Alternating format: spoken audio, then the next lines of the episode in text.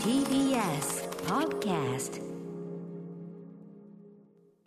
時刻は6時30分になりました4月7日木曜日 TBS ラジオキーステーションにお送りしているアフターシックスジャンクションパーソナリティの私ライムスター歌丸ですそして木曜パートナー TBS アナウンサーのうないりさです。ここからはカルチャー界の気になるもん人、物、動きを紹介するカルチャートークです。はい今夜はゲームジャーナリストいつもお世話になってますジギーさんですよろしくお願いしますよよろしくお願いします。よろしくお願いしますえー今日はスタジオにお越しいただいておりますジギーさんです、はいさらにはい、今夜はもう一方、ゲームメディアオートマトン編集員の成田誠二さんをゲストにお招きしております。成田さん。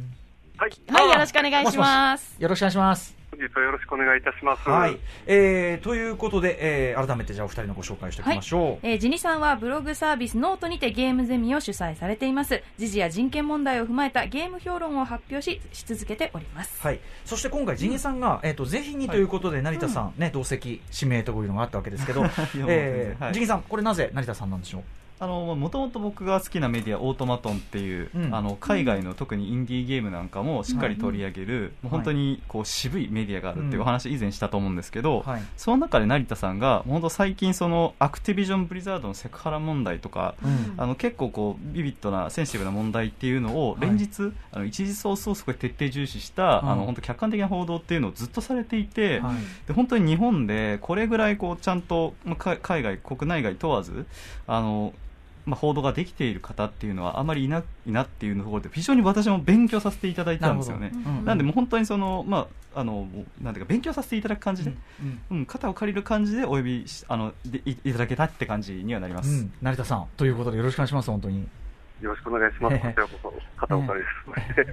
あのでも、ーるつもり。うんあのっていうのは、要するに今回はそのロシアによるウクライナの軍事侵攻というのがあって、それを、まあ、ある種ゲームサイドから見てという、ね、お話を伺うんですけど、あのまず成田さん、今回の、まあ、ウクライナ侵攻について、えーまあ、ご自身、どうお考えになっていらっしゃいますか？はい、そうですね。まず、えー前提として軍事侵攻そのものが、えー現代社会にあって起きてはならない出来事という点と、あとですね、はい。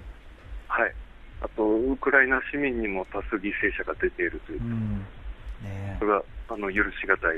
うん出来事であると考えてます。はい、それはもちろんね、そうなんですよね。はいで、ただ、そのゲームメーカーというのはやっぱり両国ともあるわけですよね。はい。うん、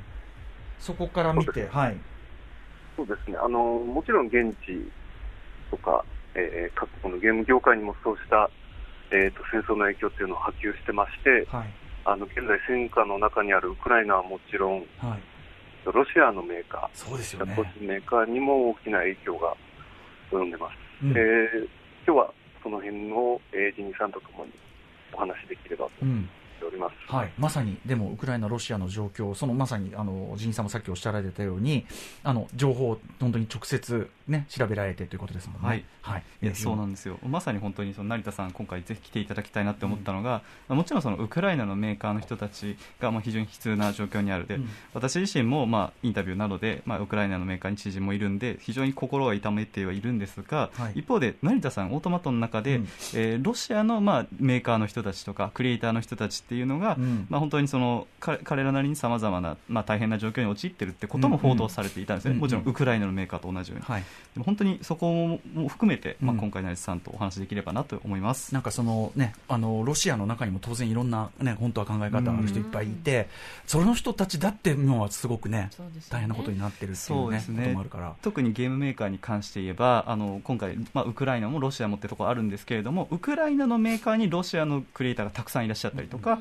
えーロシアのメーカーにウクライナ人がたくさんいるってことがよくあるので、まあ、本当にこれはもう各メーカーあの非常に痛烈に思っているところだと思います。だし、そのね、ゲーム作ってるようなところであれば、当然考え方はスーパーグローバルでしょうから、はるかにに。はいもう今この事態に対してどれだけね、ちょっとなってるか。えそのあたりをじゃあちょっと詳しくですね、お知らせの後伺っていきたいと思います。ジギさん、成田さん、よろしくお願いします。よろしくお願いします。お願いします。After Six Junction. 生放送でお送りしていますアフターシックスジャンクションここからはカルチャートークですゲームジャーナリストのジニさんとゲームメディアオートマトン編集員の成田誠二さんにお話を伺っていきますよろしくお願いします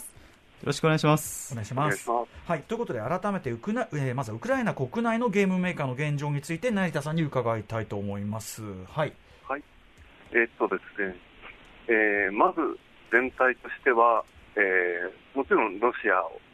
その侵攻を批判して、こう平和を求めて、世界に支援を求めていく姿勢がもとなってます。うん。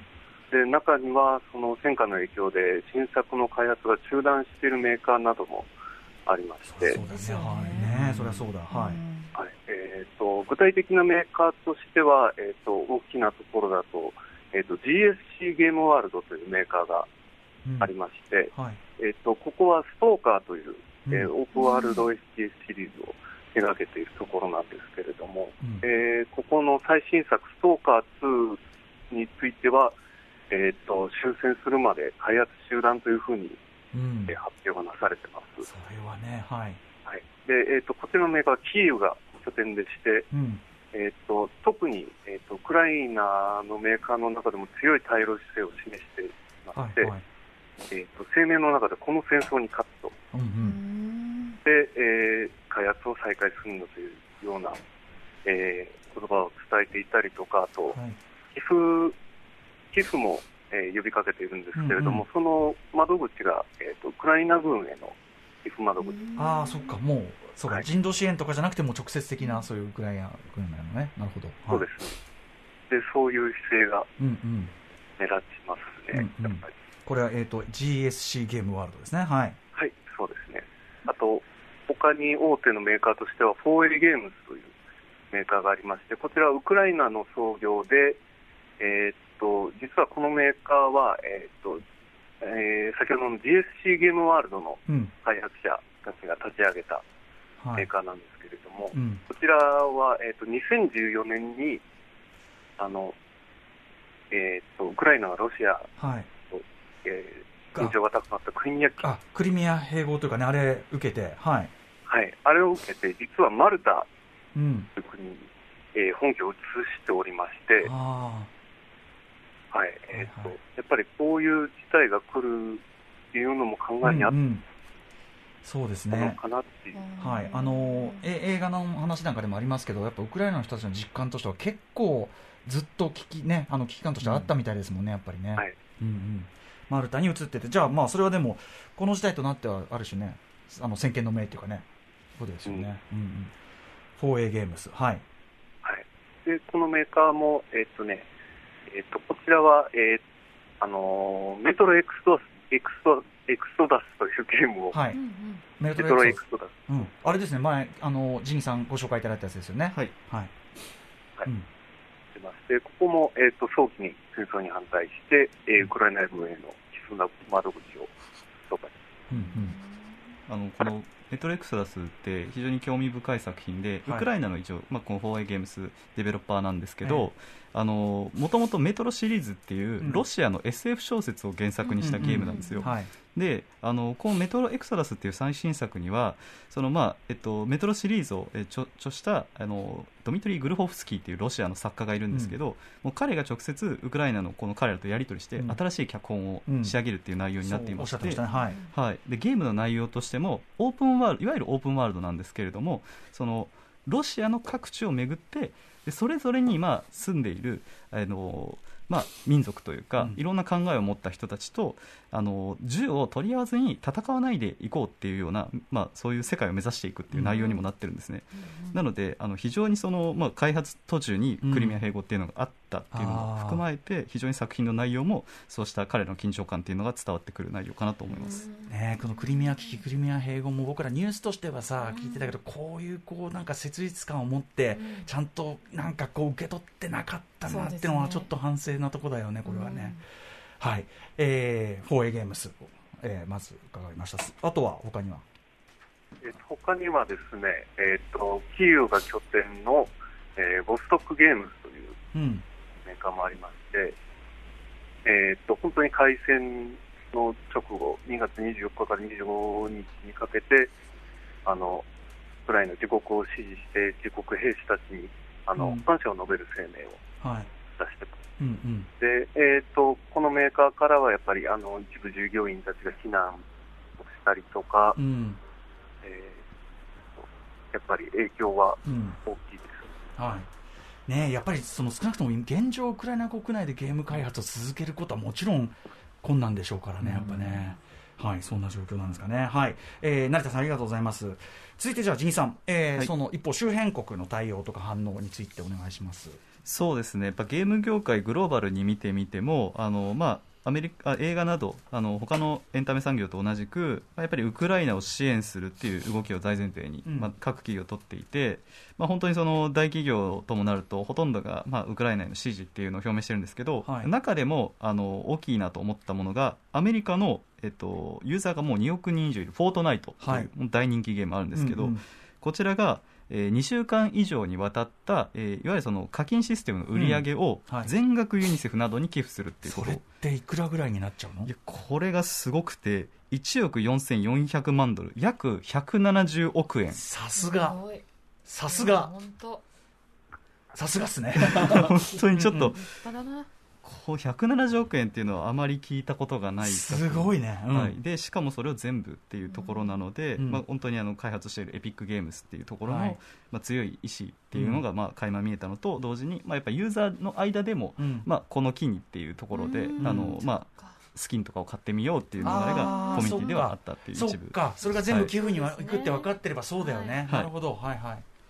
であともう一つですね、まあ、アメリカを含めて、まあ、グローバルに見て全体的にウクライナ支援って日本の企業なんかも確かセガが、えー表明してたんですけど中でもあの印象深いのが、えーポーランドとかチェコなどいわゆるウクライナの近隣国ですね、うんうんここが、まあ、やっぱり積極的にウクライナの支援っていうのを表明していてはい。特にあのポーランドの有名なディベロッパーでいうとあのサイバーパンク2077などを開発した CD プロジェクトレッド、はい。まあ、この企業が2800万円を寄付してでさらに、えーこれからも継続的に支援をしていくっていう表明をしていたりとかですね、はい。あと「ダイイングライト2」という最近あのオープンワールドのゾンビゲーム出してたんですけど、うんうん。ここのテックライトというこれもポーランドのディベロッパーですが、うん。えーまあ、同社の、まあ、ウクライナの社員のメンバーを間違いなく支援するし、うんうんえーまあ、彼らの安全を確保した後あの寄付もまあ行っていると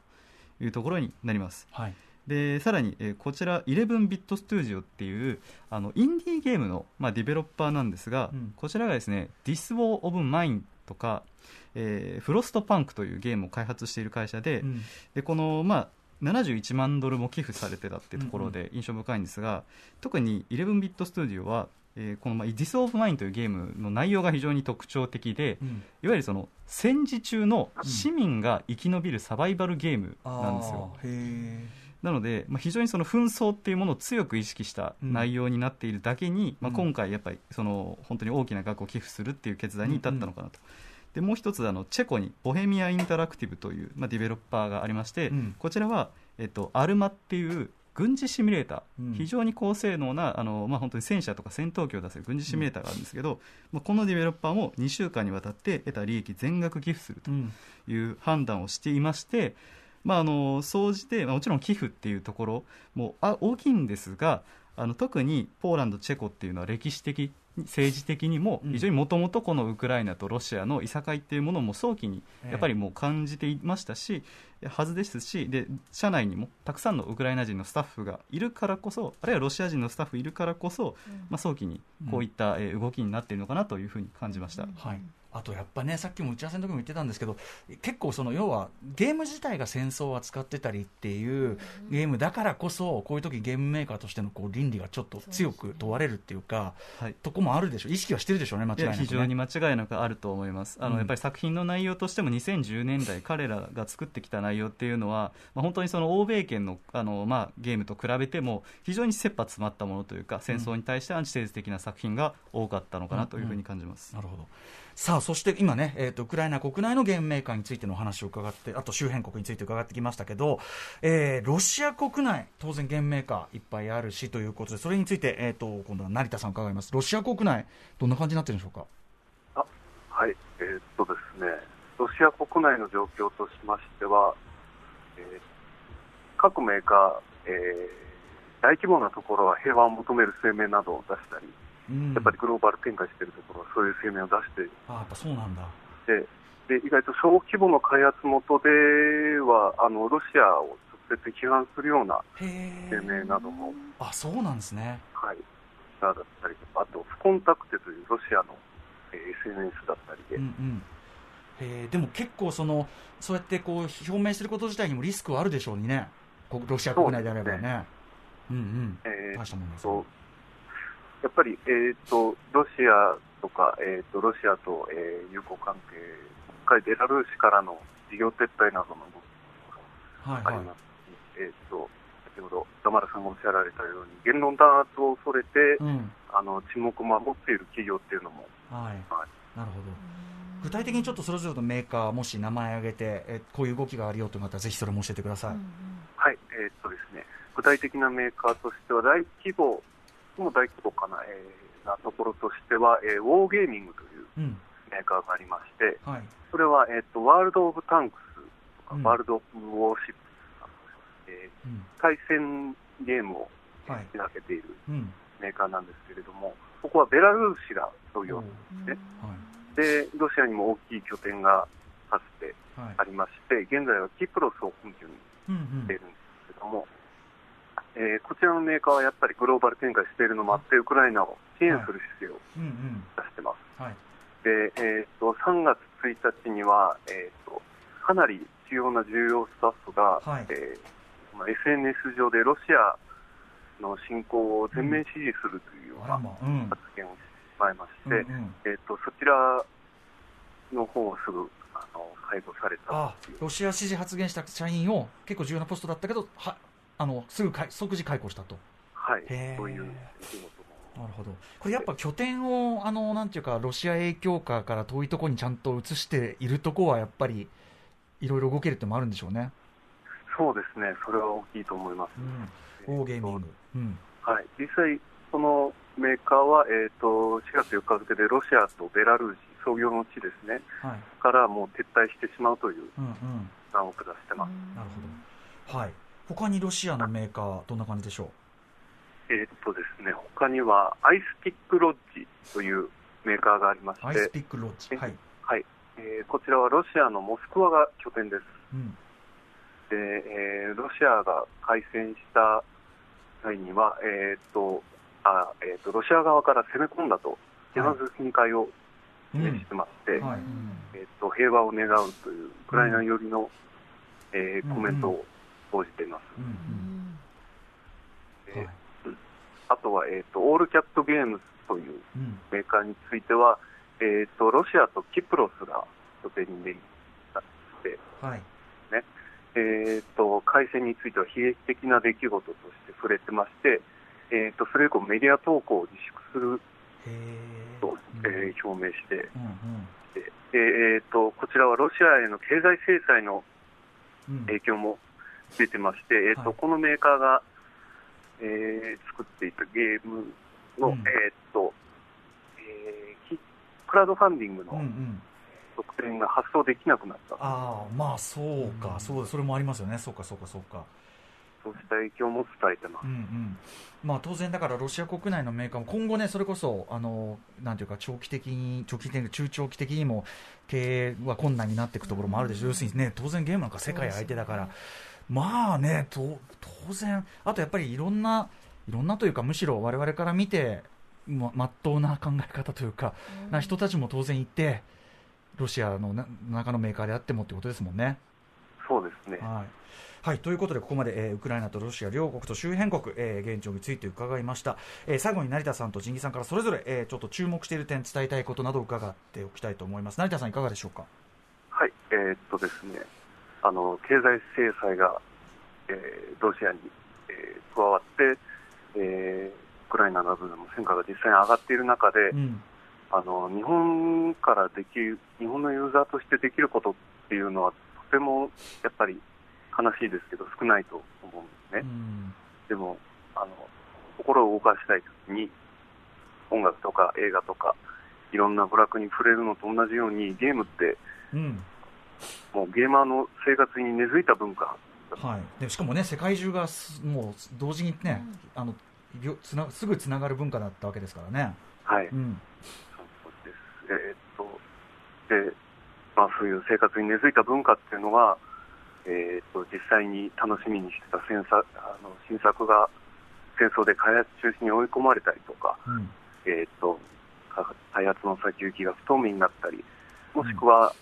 その開発者とかメーカー自体の安否が気遣われるようなそういう経験っていうのを忘れない、ユーザーたちが忘れないこと、うん。はい。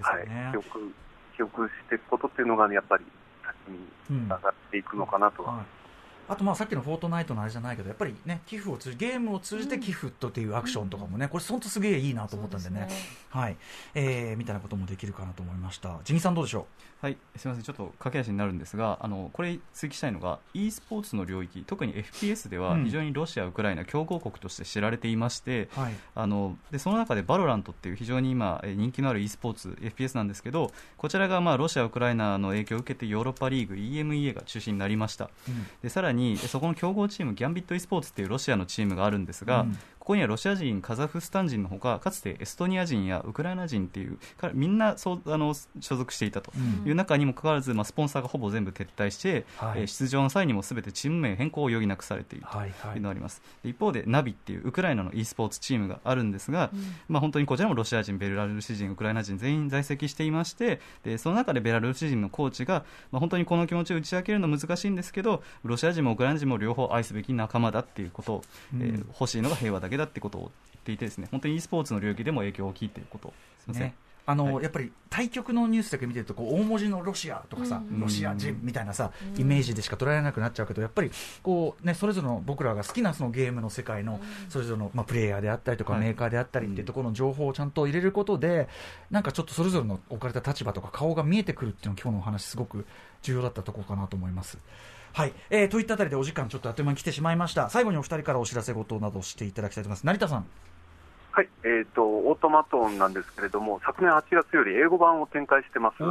えー、とこちら、英語とはなるんですけれども、英語学習中の方でしたら、えー、と日本語と英語両方ある記事も多いので、えーうん。練習にもなると思います。うん。えー、と興味深いので、ぜひはいご一読いただければと思います。オートマトンさん、まあ、今後ともいろいろな形でまたあのお教えを請うことがあると思いますのでよろしくお願いします成田さん、ぜひぜひはいよろしくお願いいたします。そして仁さんはい、えーオートマトンはめちゃくちゃ面白いメディアなので、僕は全然関係ないですが、ぜひ読んでください。よろしくお願いします。ははい仁さんもまたねあの来月以降もよろしくお願いしますい、よろしくお願いします。えーということで本日はゲームジャーナリストジニさんとオートマトン編集員の成田誠二さんにお話を伺いましたお二人ありがとうございましたあ